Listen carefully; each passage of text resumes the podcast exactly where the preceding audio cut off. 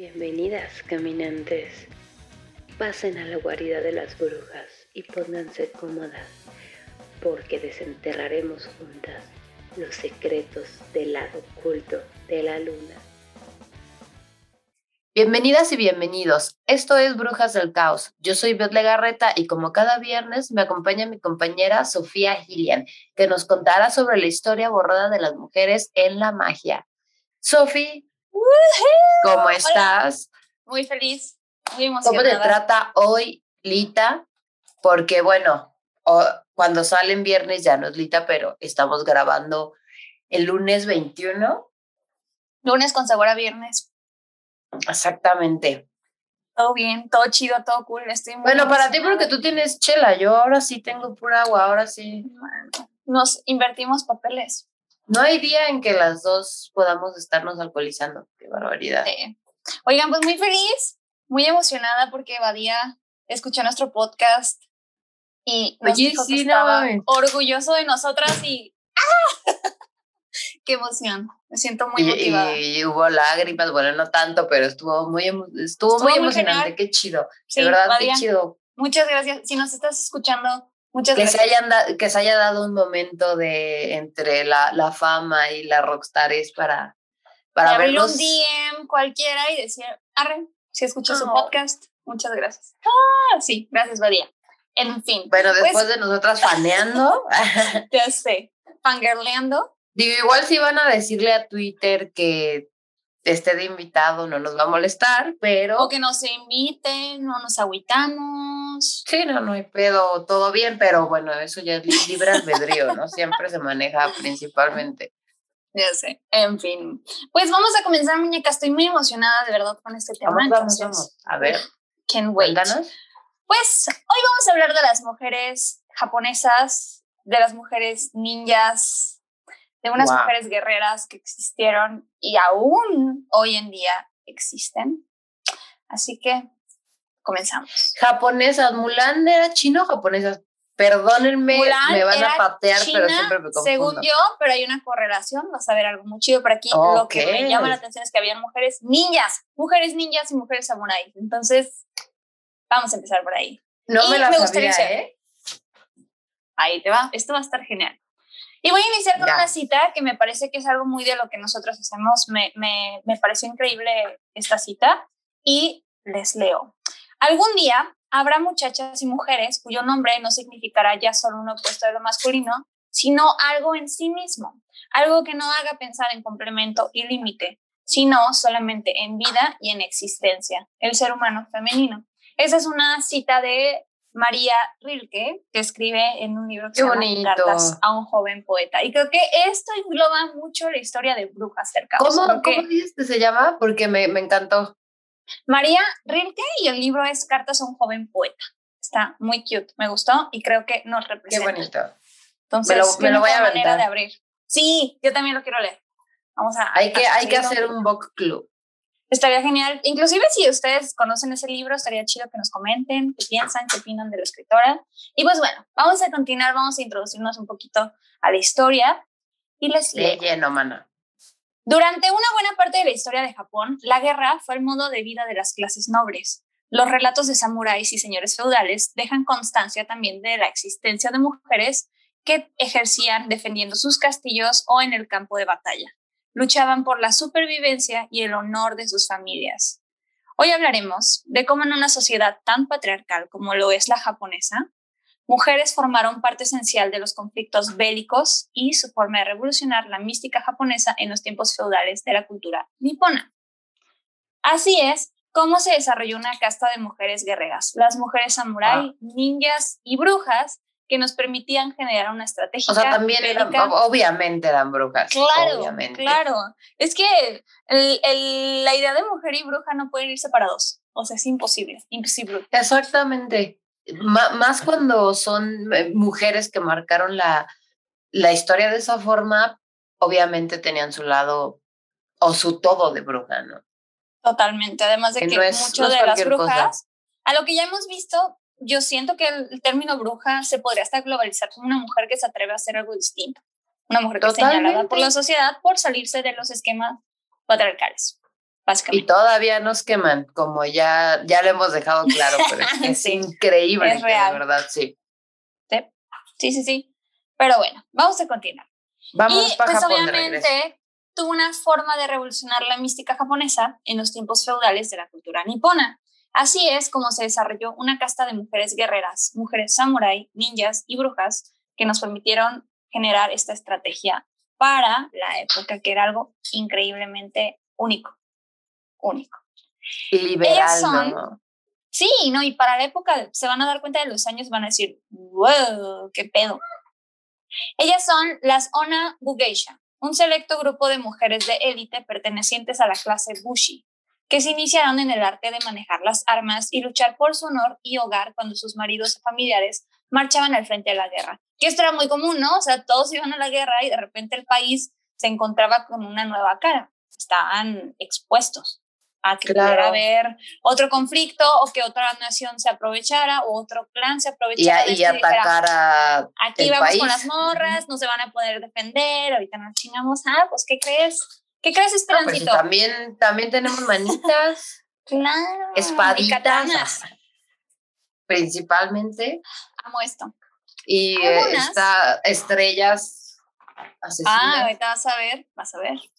Algunas utilizaban sus katanas, arco, flechas o la naginata, la cual era una especie de alabarda de hoja curva, como una especie de espada, pero muy larga, pero con una hoja muy curva, que les permitía mantener una distancia estratégica y generar un daño considerable a sus contrincantes.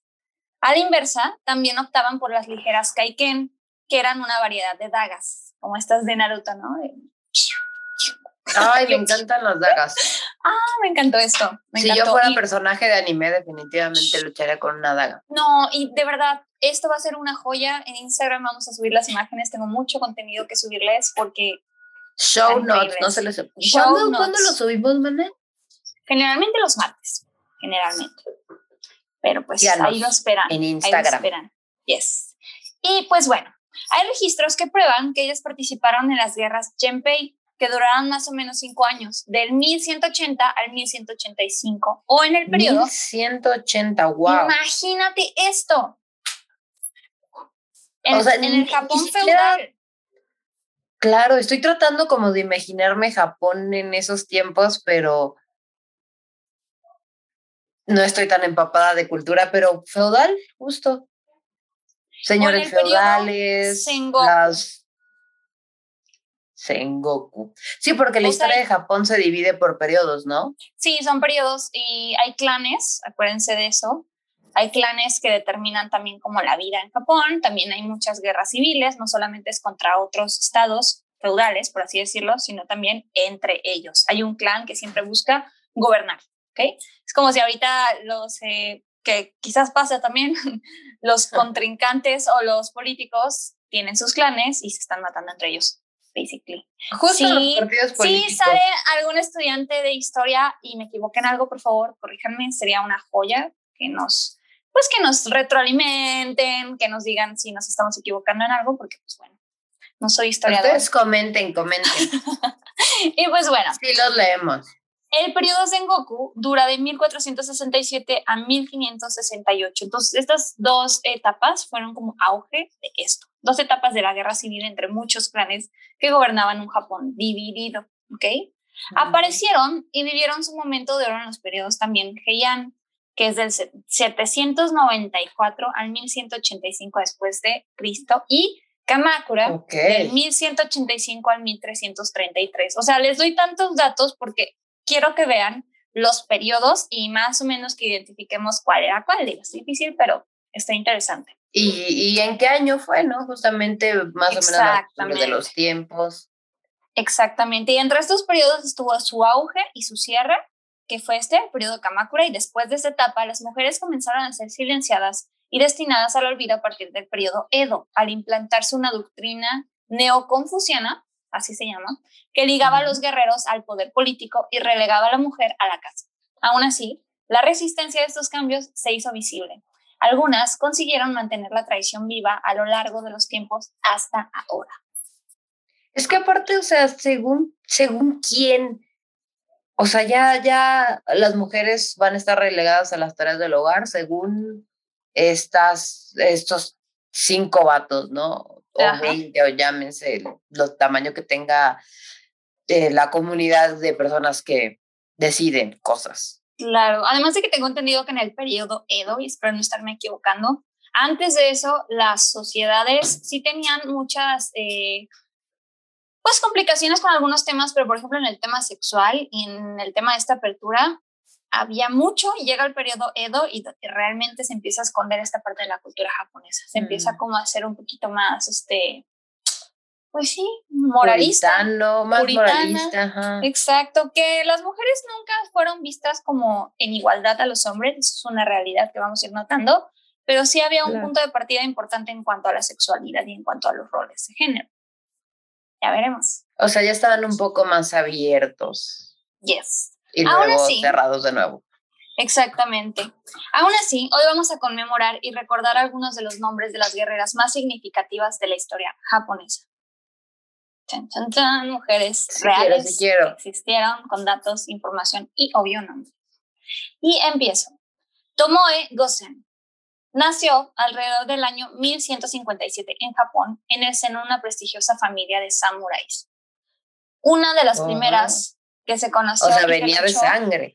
Claro, y que tiene de casa todos estos conocimientos, que ahora es importante cómo ella se impuso a esto, porque a pesar de ser una familia de samuráis, estaban todavía en, esta, en contra de esta idea de que la mujer aprendiera este tipo. Fue como algo que se dio históricamente por consiguiente, ¿no? Como el país está... Porque era necesario, eh, ¿no? Sí, el territorio está ahora sí que solo porque se fueron los guerreros y las mujeres son quienes se quedan al cargo, pues ¿qué tienen que hacer si llega algún tipo de invasión?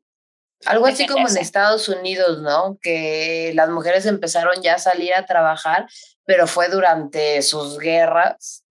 Eh, no me acuerdo exactamente cuál de todo esto, pero fue la, la, que tenía la campaña de la morra así, así, esa, esa guerra, no me acuerdo cuál fue para esas cosas.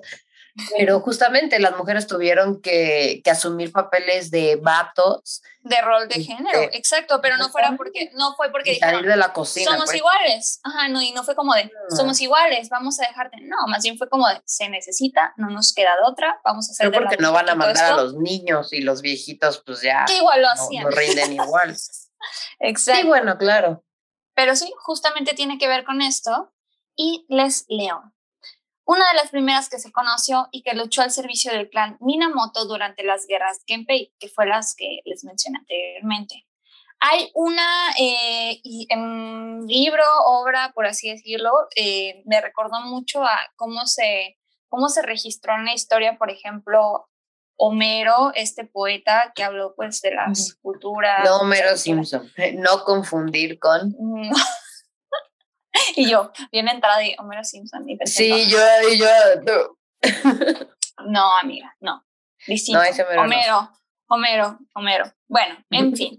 Aquí hay algo similar, es un cantar, se llama En el cantar de Heike, una obra clásica de la literatura japonesa, la cual a ella, a Tomoe Gosen, la escriben así. Cito. Valía por mil guerreros y a caballo o a pie habría combatido incluso a, Dios o a un demonio. Uh, a mesa. Qué chingona descripción. O sea, si quieres que te describan de alguna forma en la historia, es esa definitivamente. increíble, ¿no? Sí. A ver, a ver, síguele, síguele. Ya estoy bien metida. Ya estoy bien en invertida En los versos se cuenta cómo esta dama, que destacaba como amazona, pero también en el manejo del arco y la naginata, que era esa espada que les decía que era muy larga, participó en la toma de Kioto. Su final, como su existencia misma, no está clara. Unas fuentes dicen que murió en la batalla de Awasu junto a su esposo Minamoto no Yoshinaka. Combatía junto a su esposo. Exactamente. Ay, qué romántico. Sí, oye, qué divertido. Por eso las relaciones no duran ahora. Pero, ah. Por eso las relaciones de hoy no duran. Me hace falta una, claro. una pareja que Necesitas matar este, gente juntos, la verdad. Sí. Nada une más eso. Más no, que no es cierto. No nos hagan caso. Al rato. ah, no, o sea, yo hablo de videojuegos, sí, cualquier ah, cosa. ya está. No, no, o sea. Bueno, ya, sigamos, sigamos. En fin. Antes de que diga más. que él fue ejecutado al acusarle de traición a un shogun, que era como una especie de jefe feudal, y que ella no era su mujer, sino una sirviente. Otra versión habla de que se casaron después. En fin, hay muchas como variaciones. Y pues bueno, ahora voy a continuar hablando un poquito más de la emperatriz Jingu. La más conocida fue la emperatriz Jingu. Ella vivió del periodo 169 al 269 después de Cristo. Emperatriz slash guerrera. Wow. Es como increíble, ¿no? O sea, pienso en videojuegos. Sí, no, o pienso como en personajes de videojuegos, de verdad. Y, y, de hecho, muchas son personajes de videojuegos. Y se me hizo como muy bonito porque dije, wow, wow, wow, wow. Pero sí. Se hizo ah, famosa. Yo quiero jugar uno de esos. Ahí Vamos lo voy a buscar y ponemos en los show notes también. Qué videojuegos. Y, y nos podemos jugar en Twitch. Sí. En fin. Por favor, sí. Se hizo famosa por relevar al frente del ejército y del gobierno a su marido Chuai cuando este falleció intentando conquistar Corea. Es muy, muy conocido en la historia de, de Japón y Corea que ellos siempre estuvieron como en conflicto bélico. Nos daremos cuenta de que Japón fue como muy dominante en cuanto a eso. Pero bueno, la historia el de Oriente actualmente no es muy de, de armas tomar, digámoslo de alguna forma. Sí, Sí, sí, sí. Les gusta el pedo, pues. Yes, totalmente. Pero bueno, para la historia de Jingu se supone y se cree es dudosa y muchos expertos creen que tiene más de leyenda que de realidad, habiendo sido creada para explicar el interregno hasta que su hijo Ojin subió al trono, aunque yo dudo mucho eso.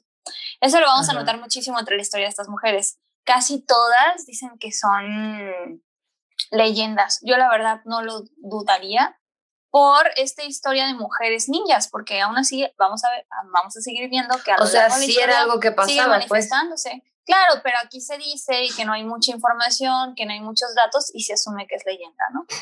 Típico. Pero es que no hay información y datos de básicamente es que es dificilísimo. Nada que hicieran las mujeres o de una muy historia que no está registrada, ¿no? Que también al final la historia se dice es pues literatura, hay documentos históricos que la respaldan, pero siempre tiene que ver un poquito desde el punto de vista de quién la registra. Ah, claro, siempre es la historia del ganador, ¿no? También. Exactamente, o de que quizás esta mujer no fue reconocida para la época y no, seguro es una leyenda. Pues digo, tengo mis una dudas. leyenda urbana. Tengo mis dudas. Le estuve rascando muchísimo la información, pero a mi parecer yo creo que sí. Quiero creer y yo confío en que sí existieran estas mujeres, porque tenemos todas las cualidades para hacerlo. Yo no, veo por qué no, la verdad. Porque aparte, como dices, era algo que al rato llegan los eh, historiadores emperradísimos. Eso jamás pasó, fíjense. Sí. No, no se enojen, basta, no se enojen. por favor. Pero sí, pero sé qué increíble, ¿no? Emperatriz, Emperatriz, por eso te digo así a los China, güey, princesa guerrera, emperatriz. Oye, no, Y, pensar, ¿no? ¿Qué hubiera pasado si, o sea, muere su esposo y ella deja que, no, pues gobiernenme, pues ya ni modo. No, güey, soy pues, emperatriz, tengo que defender ese pedo. Si no me espero una vida de desigualdad social más cabrona de la que ya estoy, estoy en un punto, pues, bastante favorable, ¿por qué no vamos a luchar? Digo, igual puede ser. quedamos que el castillo no se defiende solo. No, y que a lo mejor llegan y me matan pues con tal de. Uy, deja y es lo mínimo, ¿no? Es lo mínimo. Sí, sí. Que las maten en las prisioneras de guerra, puta. Claro, claro, claro. Pero bueno, vamos a continuar ahora con la historia de otra mujer increíble que es Oyo Masako. Espero decirlos bien los nombres. Me encantaría aprender japonés en algún momento, pero por el momento no sé, hermano. Pero ¿Hay algún japonés eh, leyéndonos, perdón, viéndonos, escuchándonos? Que comente por ahí. ¿Sí? O alguien que tenga conocimientos de japonés, que nos corrigen. En fin, ella vivió de 1157 a 1225. En esa misma guerra, Genji luchó otra célebre, luchó como otra célebre Onabu Geisha, que es el término de estas mujeres guerreras. Ajá. Ojo Masako, y esta parece que sí existió seguramente. Ella era hija, madre y esposa de un shogun, que era de estos jefes, a la muerte de su cónyuge, ella decidió abandonar las armas y se hizo monja, pero luego dejó los hábitos y se lanzó una vida guerrera. siendo conocida como la monja Shogun. La monja guerrera, no inventes, güey. Estoy. Aparte hay una serie, ¿no? Hay una serie, es que no me acuerdo si es en Netflix o en alguna otra plataforma, pero creo que sí es en Netflix de, de una de una monja eh, guerrera, güey, o sea, así como, no sé, es que no la he visto, la neta, pero como que siempre me la recomiendan, me la han recomendado. Igual es sobre ella, imagínate.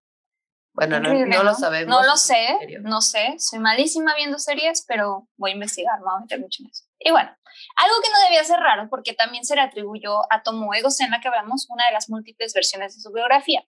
Tras una vida rocambolesca de conspiraciones y peleas, Ojo Masako falleció a los 69 años, para esa época. 69 años en el que como 1100... 1157 al 1225. O sea, la expectativa de esa vida yo creo que era de... Eran como 150 años, claro. Y entre guerras y la chingada. Y guerrera, siendo guerrera. Ya estaba robando oxígeno, no es cierto. Ah, Pero si para ese tiempo ya ya hacía sus, sus, sus, trámites con el, con el oscuro. Para decía mi, mi, abuela. Yes. Estaba en trámite. Totalmente. Y bueno, ahora vamos a hablar de las kansashi o mujeres ninjas. Ah, me encanta este tema. Un caso particular de mujeres guerreras eran las kunoichi o las kansashi, que son dos partes como ahí importantes. La contraparte femenina de los ninjas. Al igual que estos, sus misiones eran de infiltración, espionaje y asesinato, pero las kunoichi lo desarrollaban a su manera. La seducción era un medio más para acercarse a su objetivo. Asimismo, hacían un amplio uso de venenos y de armas camufladas como accesorios de peinado, pipas o abanicos. Qué chingonas, o sea, como, como asesinas a sueldo, ¿no? Totalmente, pero además de que no se vestían Sí, totalmente. Pero se imagínate, ¿no? Así como una mujer que se hacía vista, se hacía ver como indefensa, no, no, no, yo solo soy una concubina de alguien, soy solo una mujer y toma. Sí, claro, y, y va. Te someto. Así es. y así es como vamos a introducirnos con el tema de Mochizuki Chiyome. Aparece en la historia entre los años 1540 y 1582.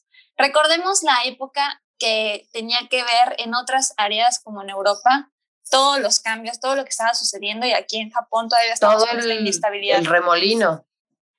El renacimiento, todos estos cambios, movimientos artísticos, eh, pues eras y épocas de un conocimiento mayor, ¿no? Y aquí estamos como todavía en guerra, otro tipo de vida completamente distinta. Y eso es importante porque define una variante en la historia de Japón. Y es que la que ella personalizó en el siglo XVI, tras la muerte en combate de su esposo, que casi siempre esto pasa muchísimo, el daño... Que se mueren en combate. Sí, Takeda... O sea, son viudas, ¿no? Básicamente, muchas de ellas, pues. Claro, y es como de, en vez de quedarse como esta posición de mujer abnegada, de mujer viuda, pues ¿qué sigue en realidad? Pues luchar, luchar y agarrar este rol. Sí, claro, cuidar la casa. Exactamente, y cuidar el país. Pero literalmente, exacto, por eso. Cuidar la casa, pero con armas. Así es, pero esta mujer fue increíble porque el daimyo Takeda Shingen, que fue esta persona que era como un jefe feudal, por así decirlo, le encargó el reclutamiento y adiestramiento de una red femenina de agentes cuyos componentes recibían el nombre de kunoichi o mujeres ninjas. Estas mujeres espías que llevaban Increíble, ¿no? Llevaban mensajes secretos codificados, asesinaban a sus enemigos destacados y su forma de entrenarlas difería de las ninjas de los ninjas hombres en algunos puntos.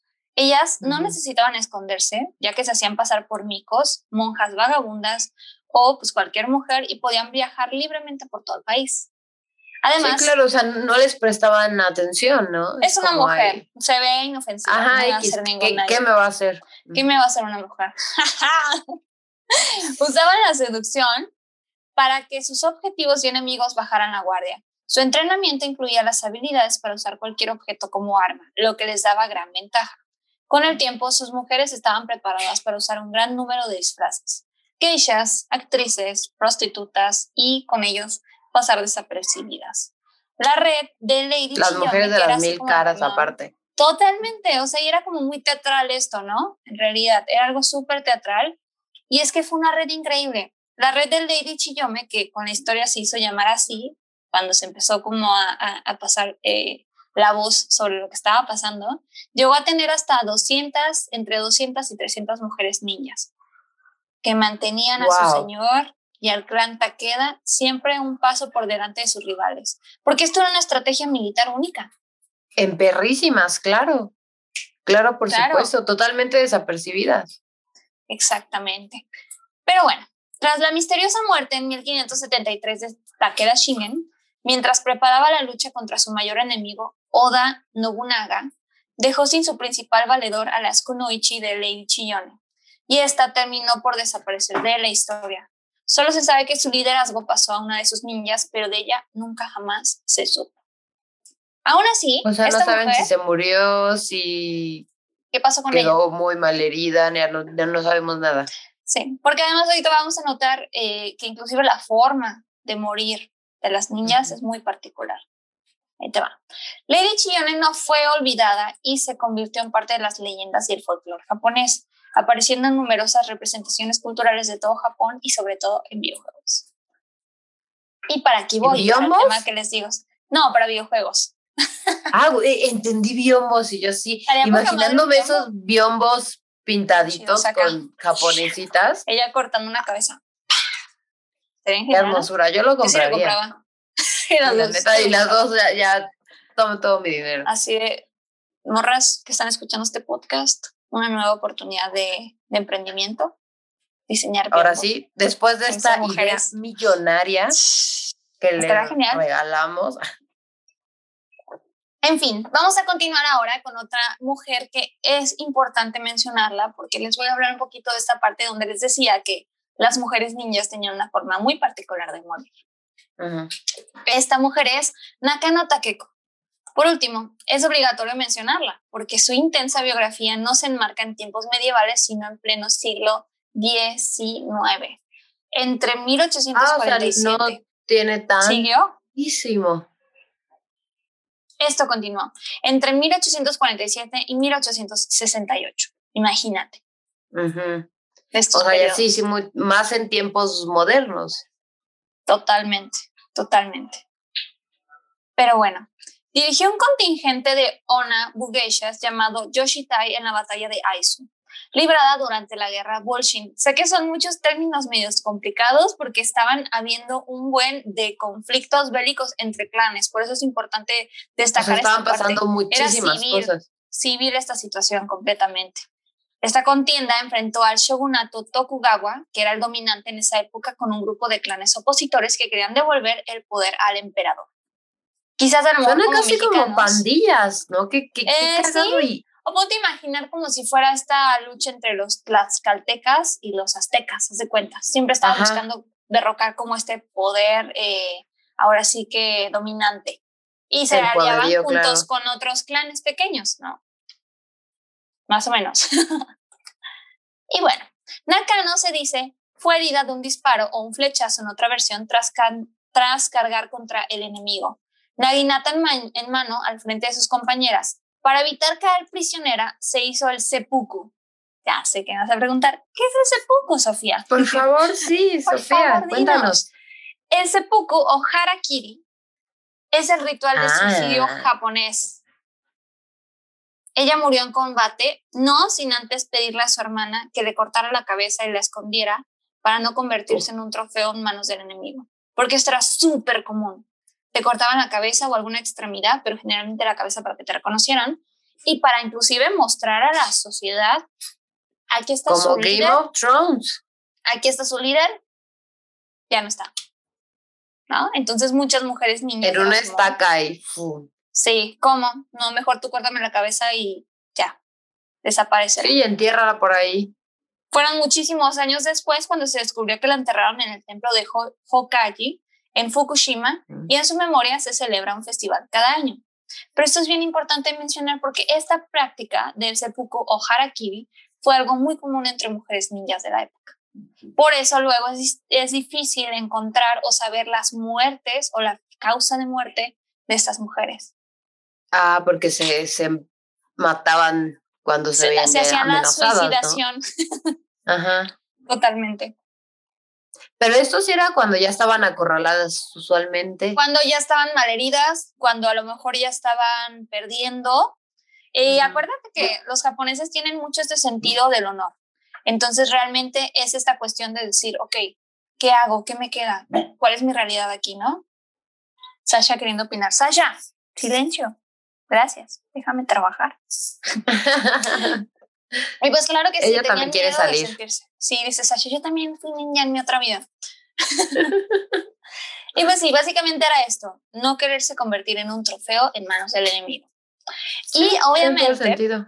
O sea, es muy radical, cambios. pero ya en el momento pues tiene todo el sentido. claro, además de que esta muerte de ella definió un cambio importante. Y es que en el siglo XVII empezó con la consolidación del shogunato, o como estos jefes, Tokugawa, que durante más de 250 años gobernaron Japón y puso fin a las guerras civiles, salvo algunas insurrecciones puntuales. Esto cambió drásticamente el papel tradicional. de Puso la fin a, la- a las guerras civiles, salvo algunas pequeñas guerras civiles. Exactamente. Esto cambió totalmente la vida de las clases guerreras porque tanto hombres como mujeres se convirtieron en burócratas y las mujeres ya no debían defender castillos a sus esposos, sino que se convertían en administradoras del patrimonio y educadoras de los mismos. Los señores ya no buscaban a su- en su esposa a una guerrera capaz de proteger a su familia y su feudo. Eso me hace muy chistoso porque es como a la hora de buscar esposa, ¿no? Ok, en Tinder, ¿no? Busco mujer que sepa usar la katana, que sepa usar... ¿Cuántas armas eh, sabes usar? que sean Solo nos, ca- ninjas. solo nos casamos si me ganen un duelo. Claro. Sasha está totalmente de acuerdo con esa idea. Sí, totalmente. Sasha, ¿quieres opinar algo? ¿Sí? Pero bueno, ven acá, Sasha. Vamos a escuchar la historia de las mujeres ninjas. Y bueno, ¿Ves el chisme los señores, los señores ya no buscaban a su esposa una guerrera capaz de proteger a su familia y su feudo. Como consecuencia, la práctica de las armas entre las mujeres se redujo notablemente y pasó de ser una disciplina marcial a más que un entrenamiento con finalidades prácticas. A mediados del siglo XIX, el estallido de la restauración Meiji sumió de nuevo al país en un grave, en un grave conflicto interno entre los partidarios del shogun y los que apoyaban al emperador. ¿Ok? Otra vez, conflicto. Nada rentable este tipo de gobierno, ¿eh? Nada. Nada, nada, nada, nada, nada. Pero es que bueno, hay- ¿quién es una para juzgar, no? Si estamos viviendo en México. Esto en el casi nunca 2021, Pero casi nunca pasa. No suena rentable. nada. No, no. Y pues bueno, esta fue la llamada guerra Boshin, que duró de 1868 a 1869. Las fuerzas pro-imperiales atacaron a los últimos partidarios del shogunato Tokugawa en el dominio de Aizu, que era la actual prefectura de Kush- Fukushima. Qué difícil esto. Estamos Fukushima, mejor recordado como la planta eléctrica. No Ah, eléctrica, sí. no nuclear, perdón. nuclear. Esta zona nuclear, sí. Pero bueno, esa misma batalla participó Yae Nijima, quien consiguió sobrevivir y ponerse a salvo. En las décadas siguientes participó en la Primera Guerra Sino-Japonesa, que duró de 1894 a 1895, y en la Guerra Ruso-Japonesa de 1904 a 1905. Pero esta vez ella ejerció como enfermera. Con ello terminó la historia de las Ona Bugeishas, aunque aún le quedaba un último O sea, siguió en la guerra, pero ya se. Distinto Ya plan rol. de curar. Ok. Exactamente. Aparte de que ya estábamos, o sea, en 1900, ya habían cambiado muchas cosas. Y ya se había cansada, transformado imagino. La forma de combate, ya había Claro. entrado esta onda de las armas de fuego, ya los ninjas pasaron a ser como, pues distintos, ¿sabes? ¿Cuál es el alcance Ya de una eran katana soldados. y cuál es el alcance de un arma de fuego? Sí, ya es más la guerra que conocemos, eh, ah, desgraciadamente, ahorita. Totalmente. Pero lo que me encantó es que ella, después de esto, se convirtió en una de las primeras activistas en Japón por de defender los derechos de las mujeres en su país. Incluso Oye, después de dejar las armas en el campo de batalla, el espíritu de las mujeres guerreras de Japón nunca se apagó. ¿Y en qué tiempos? O sea, mil... Este periodo casi de... No, sí, 1800 güey, los números me, me odian, bien cabrón. sí, pero o sea, estamos hablando de un periodo desde los 700 hasta 1900.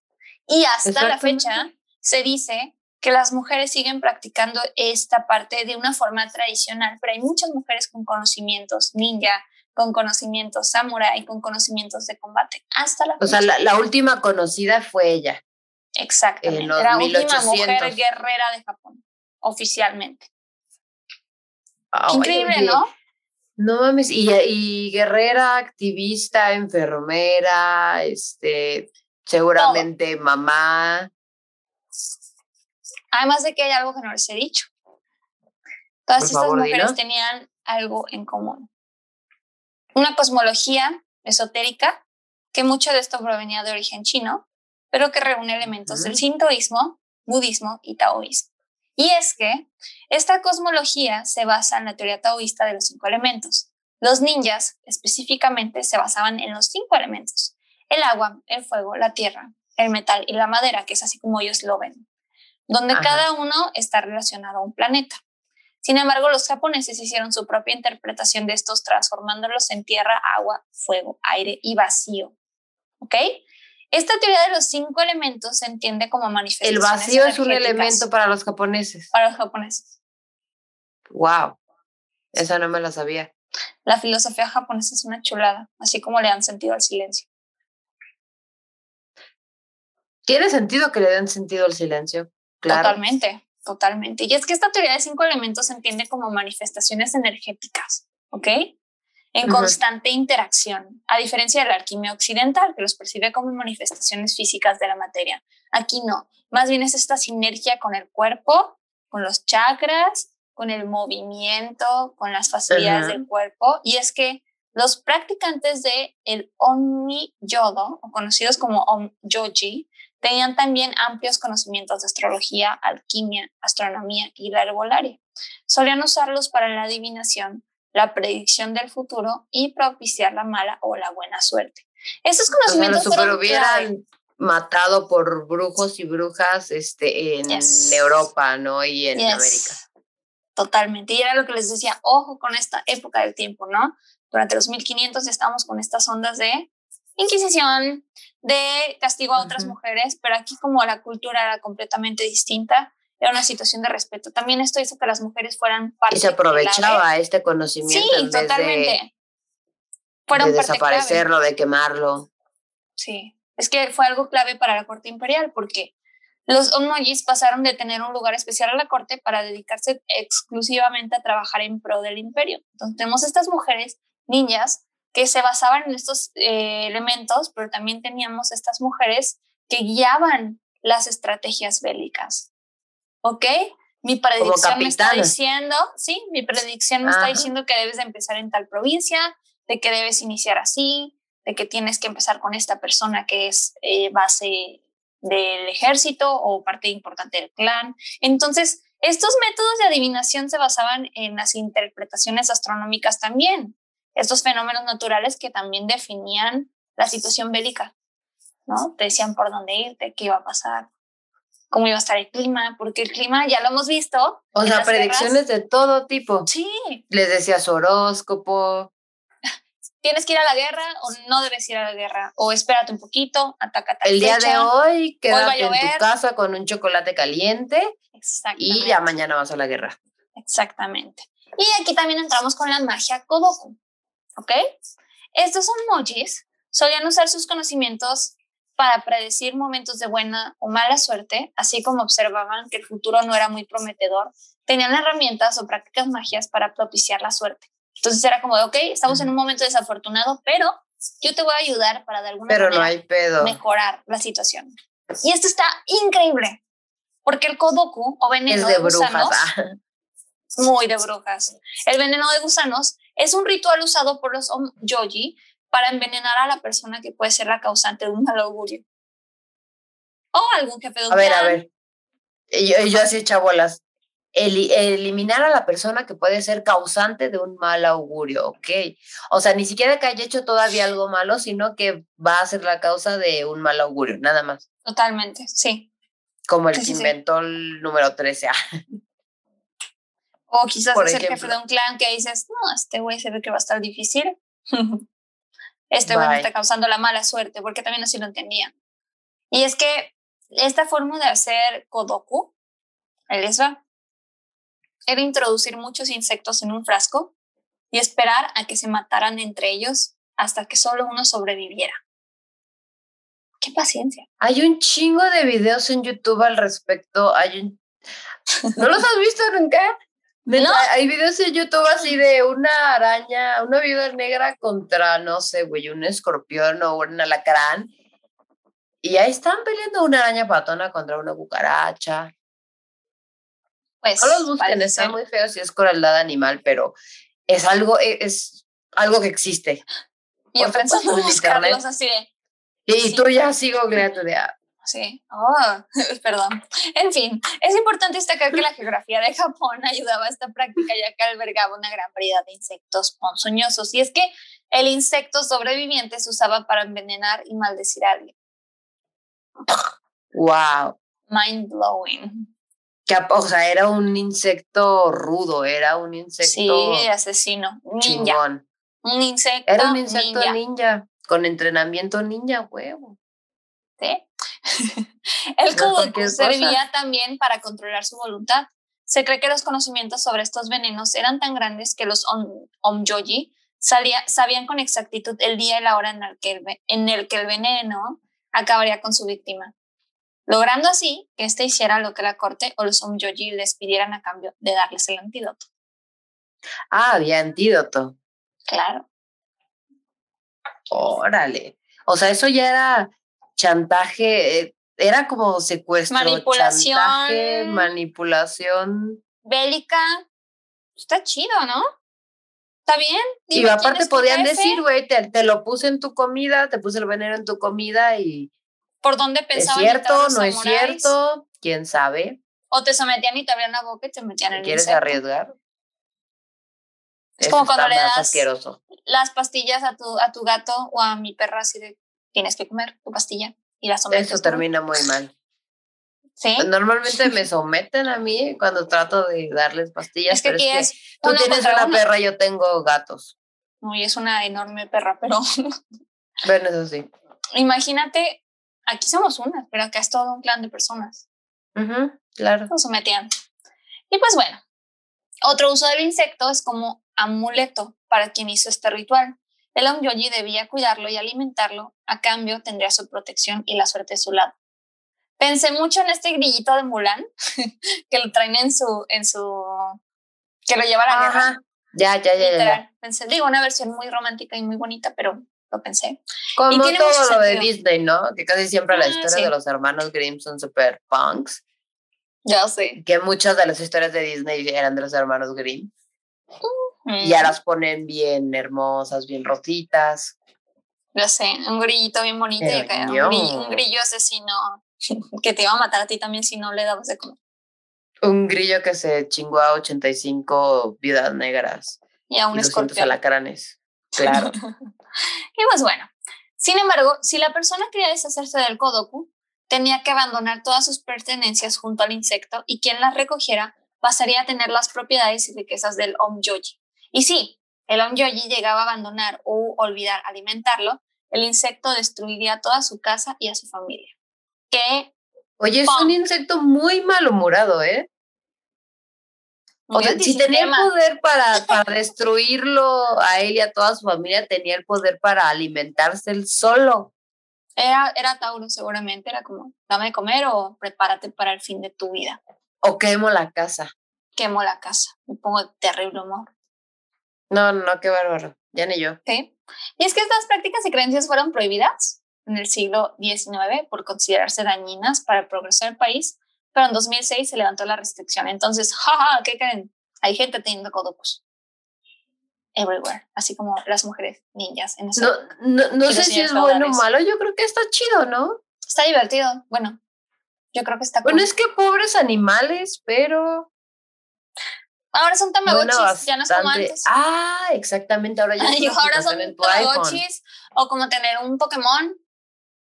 O como yo tengo aquí a mi ninfa de, de Zoom, porque Qué bonita. grabar por Zoom tiene sus ventajas. Por si se preguntaban por qué hay un pájaro ahí, no es real, lo lamento mucho. Nos engañaste. Siento, pero continuemos. Pues eso, esta fue la historia de las mujeres japonesas, ninjas, guerreras, brujas. Increíblemente madres, padres, a huevo, a ovaria más bien. A ovarias.